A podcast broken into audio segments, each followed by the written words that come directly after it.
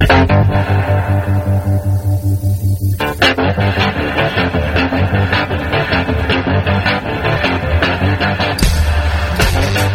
listening to Cannabis Health Radio. Here are your hosts, Ian Jessup and Corey Yelland.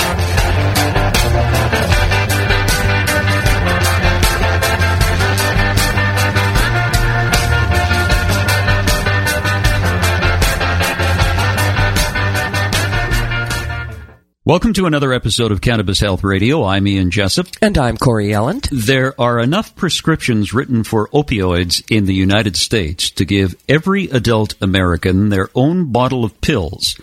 Opioids, including prescription opioids and heroin, killed more than 33,000 people in 2015. Nearly half of all opioid overdose deaths involve a prescription opioid. But the painkiller problem is not just confined to the United States. The World Drug Report estimates that as many as 36 million people worldwide abuse opioids. Joining us today from Arizona is Debbie Burt. She was hooked on opioids for pain, but now uses cannabis. Debbie, good of you to do this. Thanks very much. You're very welcome. Tell us the story of your back pain and how you became addicted to opioids. I actually injured my back originally when I was a teenager. Uh, my parents owned a kind of like a big fruit market and so I injured it then but then I I um completely blew it out um about 7 years ago and I've also I didn't I didn't have any pain in my neck but I had to have a spinal fusion so I have a lot of nerve damage and horrible I mean my pain was so frightening that I had made the decision that opioids this was it. I mean, I was going to go. Dr. Phil asked me to come on the show because I was a, you know, a chronic pain user, but I didn't realize what it was doing to my life. That I was, uh, I was completely shut down. I had no emotions one way or the next um, you know, even my family, they knew, but I was so defensive about it that no one would even talk to me.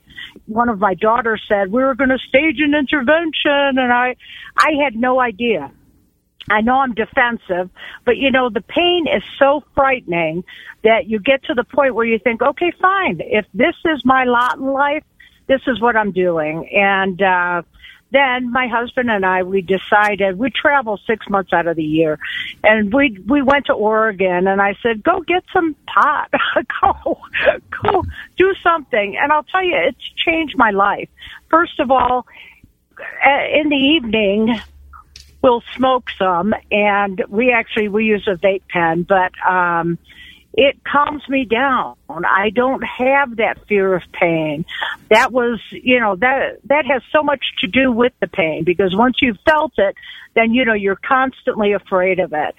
It's helped enormously and it's helped so much with my nerve pain. I just really, I sleep well and I feel well and now that I'm sober, it's, it's a different life. It really is. It's interesting you use that term now that you're sober. Yeah, yeah. Oh yeah. Oh yeah. Well, I don't look at at marijuana. I I mean, I'm a a child of the 70s and 80s and I've never looked at marijuana like it was something that should be illegal. I think it's ridiculous. I mean, I the marijuana now is a little bit different than the marijuana of the 70s and 80s. It's so, you know, it's really a lot of it is cause specific and you know, if you don't want to feel high, you don't have to. You know, you can pick THC levels. There's just so many options to help you. It's just like picking an opioid. you know, how many, I was on 30 milligrams, six a day for seven years. And I could have done, I mean, I was pre- prescribed six. I could have done 15. You know, there's no beginning and end to it. That's the problem with the opioids. There's no beginning and end, and all you do is numb yourself over and over and over. I mean, uh, the most horrible thing was that my mom died last year. I left the hospital an hour before she died because I was so messed up in the head that I thought, oh, you know, she'll be fine. It's fine. She's laying there dying, and I leave the hospital. You know, there's a lot to deal with emotionally after you get off opioids. It's you know, it's been a real journey. It really has, but it's, it is the most wonderful feeling to be alive again. It really is. Debbie, I realize it's pretty much impossible to comprehend the pain someone else is experiencing, but how bad was it for you on a day to day basis? Oh my God. I, all I can tell you is, uh, you know, they did this neck fusion and I had, I have actually a disc that's fused to my spine and my lower back and I have arthritis and all this other stuff that's built around it. It's totally inoperable. And then my neck, you know, I had this horrible surgery, never had pain before until, gee, suddenly they're cutting me open and doing this horrible six hour surgery. And the pain is like, you know, you go through this pain that like stretches you out and pulls you in and unless you've had it, you just, it's like being electrocuted. If you could imagine being electrocuted, that's what it's like. And it, and it doesn't stop. It comes in spasms. And it's just, it is, it is really, really horrible. Would this, really horrible. Debbie, did this happen at night too? Like, say, when you were sleeping, would you wake up with this? All night long. All night. I would be, if I wasn't on opioids, I mean, I felt like I would die. I would never sleep. I don't know. I, you know, I just, I couldn't imagine a life without the, without the pain pills. I really couldn't. I, and uh, like I said, I had committed myself to a life with opioids. That's, I mean, I wrote to Dr. Phil. You know, I'm on it. I have chronic pain. Basically, if I can say this on the radio, kiss my ass. You know, he kept doing all these shows about the dangers. And I was like, you know, I have chronic pain. What do you want me to do? But I'll tell you, the marijuana saved my life. It really, I, you know, when I went, I, I went through detox and, you know, I did a chemical detox and, you know, and I felt like, gee, I'm a little bit better than everybody else because, you know, mine was prescribed. It's BS. I don't care if it's prescribed. I don't care if you're buying it off the street. I don't care if you're shooting heroin. It's all the same. There's no beginning, no end, and it's all super addictive. That's it. I would just, you know, I, I know that the temptation is there to always accept the, uh, you know, you get a nice little buzz, accept the prescription. There's no end. I was on 30. I could have been on 50. It, it, there's just no end to it. Well, and that nice little buzz that you get from opiates, you require more and more to get that little buzz. Right, exactly. I mean, what I would feel on 15 milligrams, I didn't feel on 60 milligrams. So, you know, as time goes by, your body just get so incredibly used to it. I mean, it, we had to, we had to buy a safe with a fingerprint reader for my husband who would amazingly he would get up and fill a little prescription bottle with six pills each day. But I'll tell you something, had I been able to get into that safe, I would have done them all.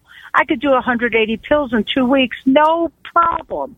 No problem. And that's why I say, you know, there's no beginning, no end. And I'm not saying, you know, that somebody who shoots junk is any any worse than I was because believe me, you know, sooner or later I mean, there was a point where, you know, I would go to my doctor, my poor doctor, and I would, you know, I tend to be a little, a little aggressive, but anyway, she was so kind and I would say, you know, I think I need 20 milligrams. So if you go to the pharmacy and you keep changing milligrams, at one point years ago, you know, they would fill up because they wouldn't see it. But, uh, yeah, I mean, there was no end. That's why we got the safe.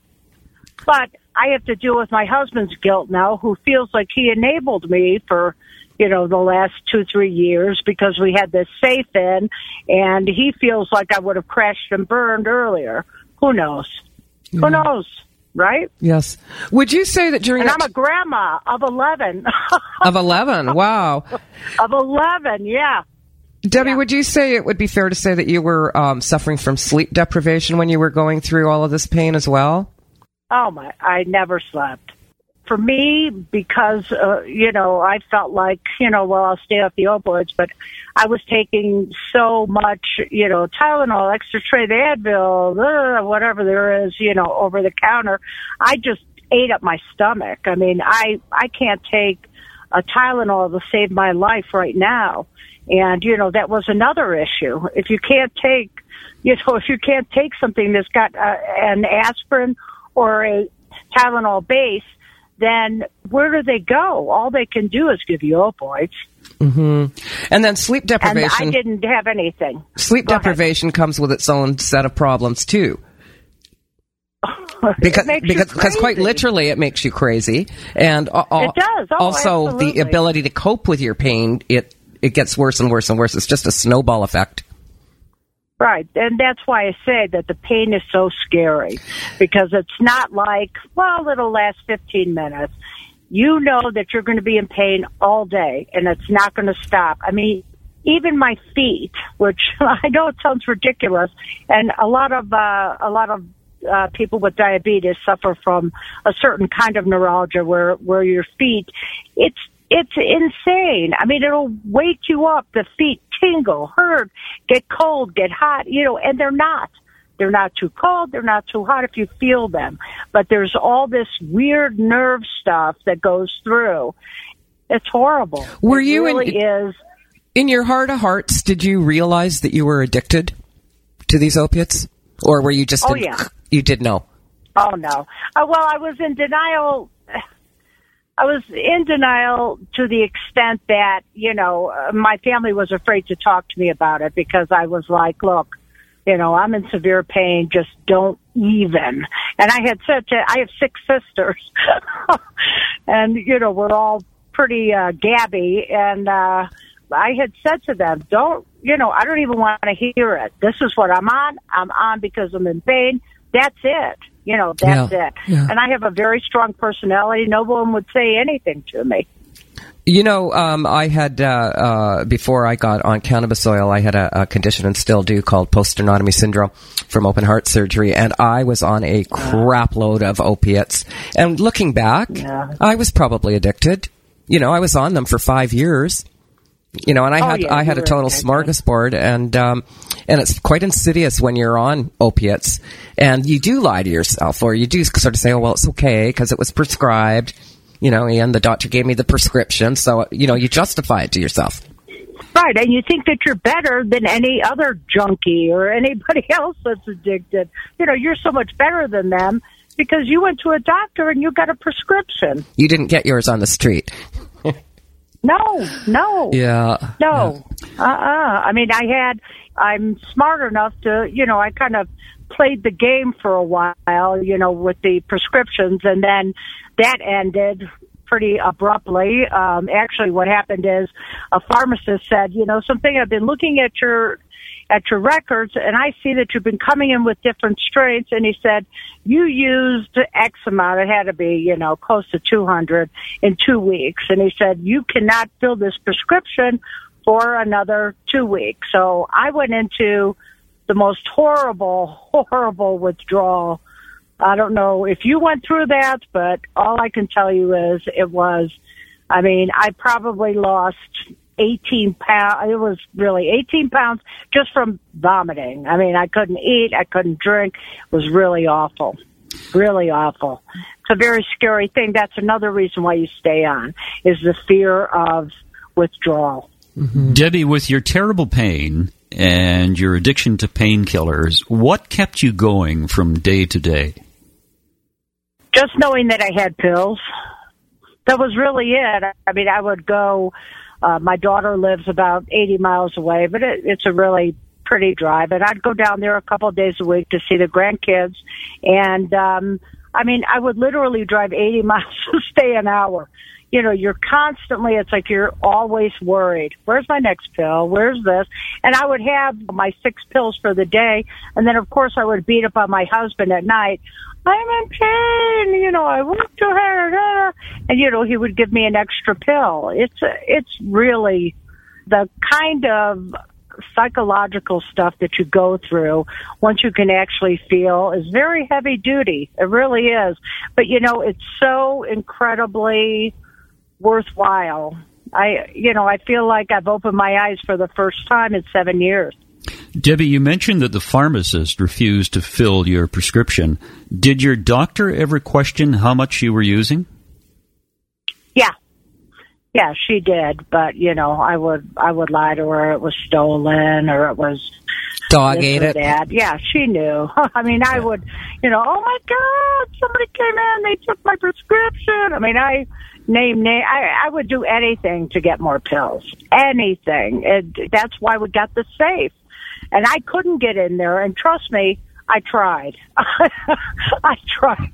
My husband sleeps really soundly, and one night I picked it up. It was a real heavy little and I tried to use. I tried to grab his thumb to put on it.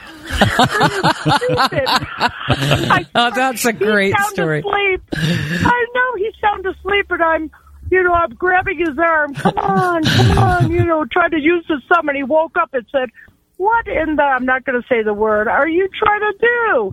It's, yeah, one time it didn't close all the way. And of course, I ripped off 20 pills, you know, associating, well, maybe, you know, I'll make it, I'll stretch it out and, you know, use, I used it in a couple of days. Like I said, there's no beginning and no end. You know, you're an addict and that's it. When did the light go on for I you? knew I couldn't quit. I knew I couldn't quit. I really did. I, I just knew I couldn't quit. I justified it by the pain. I justified it by, uh, you know, the fear of withdrawal. I, you know, I'm a great justifier and, uh, it's just, it's a really hideous thing. It really is. I, and, and I would have been the first person to defend it, but no, it's a really horrible thing. When did the light go on Go for ahead. you, Debbie, that uh, you had to get off these painkillers and you and you went to detox? Well, my husband got really sick last year. Um, he's a young man. I mean, I don't know if you're 20, I guess 50 sounds really old, but you know, we're both in our, in our 50s and he, he got congestive heart failure and almost died. Thankfully his heart rallied a bit and, uh, he's on disability now and we we gave away everything we were in a 4000 square foot house i mean we gave away everything to either kids or to charity and uh we sold the house for basically what we bought it for. And we bought a 40 foot rv and a fiat that we can yank behind it. And we travel now. I mean we get to we've been all over. And um I had to fly back. I mean, this is how ridiculous it is. I had to fly back every month to come and see my doctor, get the prescription, go to the Walgreens that I knew would, you know, not question anything. I mean, I would drive 25 miles out of my way to go to one certain one. And then, um, you know, I would fly back. And I mean, we, we spent like probably four or five months in Pennsylvania where my husband's people are from. And I was flying back every month. And I just thought, you know, my husband and I spoke about it and he said, you know, it's tough. I mean, he's on disability. That's what we live on. And, you know, it just became more and more stupid. And so, uh, my twin sister who had, she's in town and she knew of someone who had used this place that I went to for the chemical detox. And actually the detox was pretty easy. You know, it was a chemical detox. They kept me hydrated and really kept me asleep basically for a few days. And, and once the opioids were gone, they were gone. That's it. They're not in your system. But, you know, then you have to deal with the litany of emotional stuff and the guilt. But, uh, like I say, the journey is well worth it. I know that a lot of people relapse and, and I appreciate that, but I don't know. I think that if you turn around and open your eyes and, you know, go get your medical marijuana card like you, you need it here in Arizona, it, there's a whole world to live. My husband and I sit around and laugh all night long. I mean, literally. And it's not like, you know, we're teenagers, but I mean, we watch movies, we laugh, we, you know, we have a life. I'm not tethered. I'm not tethered anymore. Debbie, what was it like the first time you used cannabis for your pain? Uh, I just couldn't believe it. I just really, I thought, there's just no way. There's just no way. And it's funny, we tried, you know, sativa and whatever, indica and, and, uh, I really, really, um, like the sativa for during the day and the indica at night. And it was just amazing. I mean, we, it has changed so much in our relationship. And we've always, uh, you know, we've been married for 14 years and, and, you know, we just have a wonderful, wonderful marriage. Anyone would say that it's a hundred times better now. It really is. My husband no longer is my pill pusher and you know he is completely out of that role and and we sit around we relax and we have fun and it's it's a hundred percent different now is your pain um, I'm, I'm just trying to think of you being on painkillers and the degree of pain you had when you were on the painkillers and the degree of pain you had or have when you're on the marijuana. What's the difference? The difference is I don't have the fear. That is, that's probably, you know, I remember after my, uh, after my spinal fusion, and um, I had told everyone, I'm a pain patient. This is what I'm on. This is what I'm on. Well, of course, they didn't read anything. And I got out of surgery.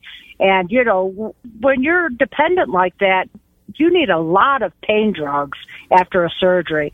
So I had this hideous surgery and they gave me like they would a normal person and I woke up screaming and I do not exert my husband was standing bedside screaming. They got so worried, upset, frightened that they loaded me so full of drugs that I actually, my heart stopped for five minutes. Yeah, very interesting.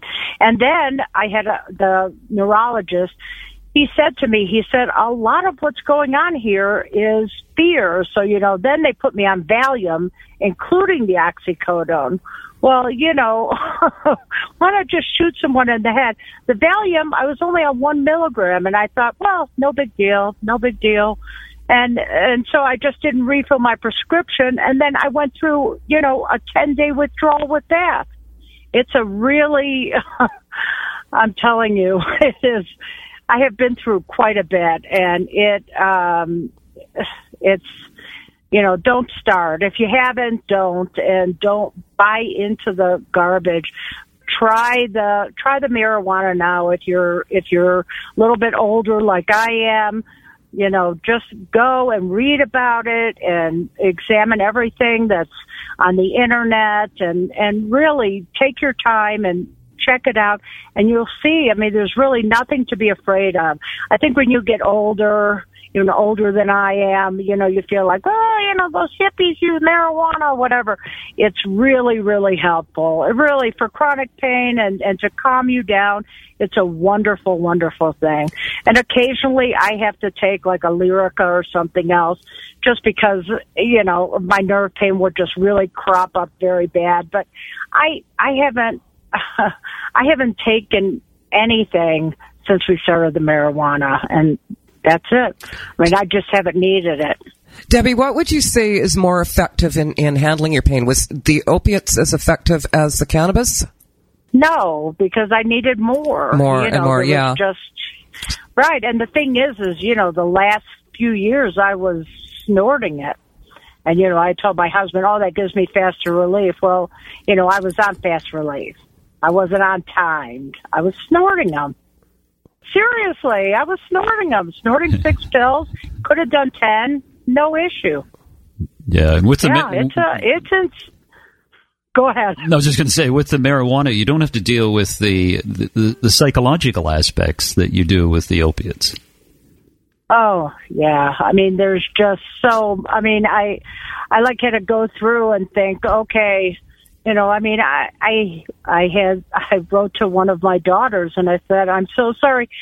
This is, this is really the worst story ever. And, and I'm going to admit it to everyone, but I was babysitting, um, three of the, of my, my daughter's seven kids and the little ones. And, um, there, a baby who, I mean, he, he was about nine months old and then, uh, a two year old and a three year old. And I started panicking because I was out of pills. And they went to, her and her husband went to a school to start their kindergartner in school. And they were, you know, doing the orientation and all of that. And I started freaking out. They were going to be back at one and I started freaking out about 10. And I wrote, you know, I never offered to babysit all day. And, and so I'm writing to them and hassling them and uh, my daughter said, "Well, I'm coming home right now." And I looked out and I could see, you know, where she was at the way end of the block. I hopped in my car and I left. And that is, that to me is, you know, the kind of guilt that you really don't get over all that easily. It was the pills taking precedence over everything. Oh my God, I couldn't, I, all I could think of, I mean, I had flown in on the, on the, uh, you know, on a plane for five hours, right? So, you know, on the plane, of course, I did a couple and blah, blah, blah. And, you know, that night I was in a lot of pain. So, you know, I managed to, I should have saved a couple, but instead I did them. And, uh, in the, in the morning I was babysitting. I'd slept on my daughter's couch and the morning I was babysitting and I freaked out. I freaked out. And I think anybody who's ever been as addicted as I was can understand that. You freak out. You don't think about, you know, your kids, their life. You don't think about anything. You think about where that pill's coming from. I went to my doctor two hours early and sat and waited until I could get that prescription, and that was it. That was it. That's what I, and the funny thing, I went to the doctor and I said, my daughter's called me every name in the book, you know, and she told me, oh my God, it's horrible to have a mother that's addicted. And, and my doctor said, you are not addicted. You are, it's, it's a, it's a dependence based on pain. And you know, that was it. That was my justification. That's what I said to her. I said, you can be as mad as you want. I'm in pain. I need my pills. That's it. It's almost like your doctor was a form of enabling then. Well, you know, I, I have I have records. I mean, you should have seen what they got at the at the poor certification place. I have years and years of records and surgeries. I mean, I I had huge cortisone shots. I had 12 shots in my back. And I mean, I would lay, they lay you on a table with a hole in the middle, and I would just lay, and my tears would just puddle on the floor. I went through a lot, and I mean, this is pre opioid. I went through so much that, you know, by the time I decided, okay, fine, I'm living my life on them, you know, it was, it seemed like a sane decision. It really did. I mean, I was going to a doctor and he, you know, one doctor said to me, haven't you ever had a child? You know, because of the pain. You know, they shoot you right into a disc and they hit all those nerves. It is, it's horrible. The treatment is as bad as the diagnosis. It really is. It, it was just so horrible going through that and then physical therapy and then more shots and then, you know, oh, I do shots different and, you know, then they give you propanol or whatever that stuff is, you know, to, so that you don't feel the pain. I always felt the pain. It was, it's horrible. Debbie, it really is. With your, with your cannabis use, are you just vaping it or do you do tinctures or edibles or oil? I actually, um, the uh, doctor that I went to is uh, for my certification was a uh, holistic doctor, and he and I said to him, you know, I uh, my my issue. I told him, you know, I was addicted to opioids and all that, and um, he actually, um, I bought a, a thing of some some uh, hemp oil, and uh, you know, he showed me what to do sublingual, and it really does help. Let's just clarify that you're talking about cannabis oil, not hemp oil per se. Well, when I went to that doctor, he prescribed a hemp oil, but the cannabis oil is completely different. It's it just it knocks it out. It calms me down. My nerves aren't, you know, just shooting pain. I'm fine. I don't need anything for sleep. Like when I was on the opioids, I always had to take, you know, I called sleepy aspirin. Isn't that nice?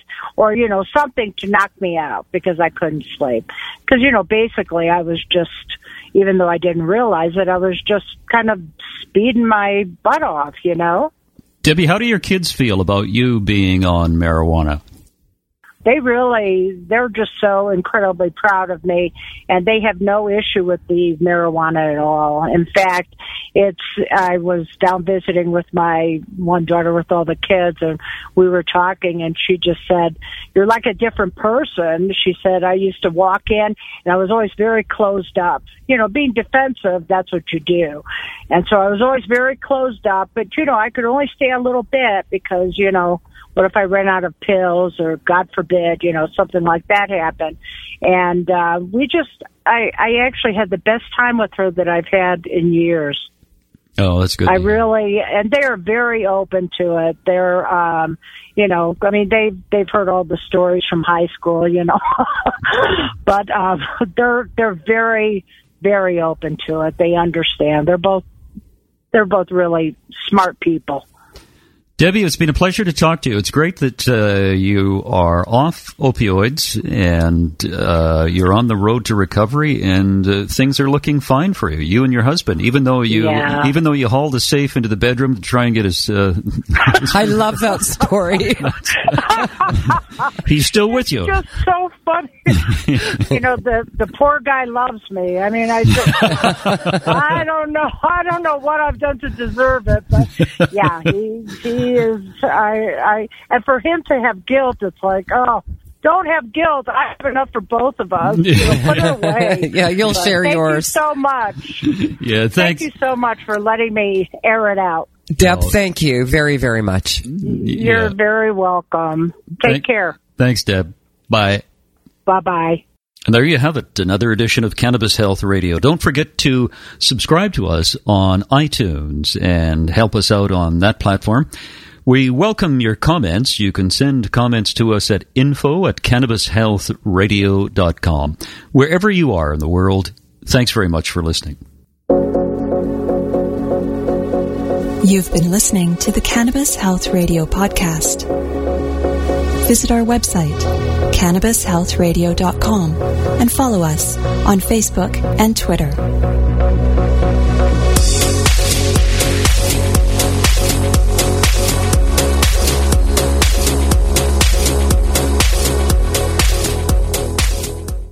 Thanks for listening to today's show. To check out more great cannabis podcasts, go to podconnects.com. Here's a preview of one of our other shows. Season 1 of Dope History is now available at dopehistory.com. Dope History weaves you through the lives of those who have been touched by cannabis or have had an influence on the events that shaped our laws or relationships with this plant. You'll hear tales from Frenchy Cannoli, Keith Stroup, Eddy Lepp, Tom Alexander, Ed Rosenthal, Wolf Seagal, Jorge Cervantes, and Tommy Chong. Available now at dopehistory.com.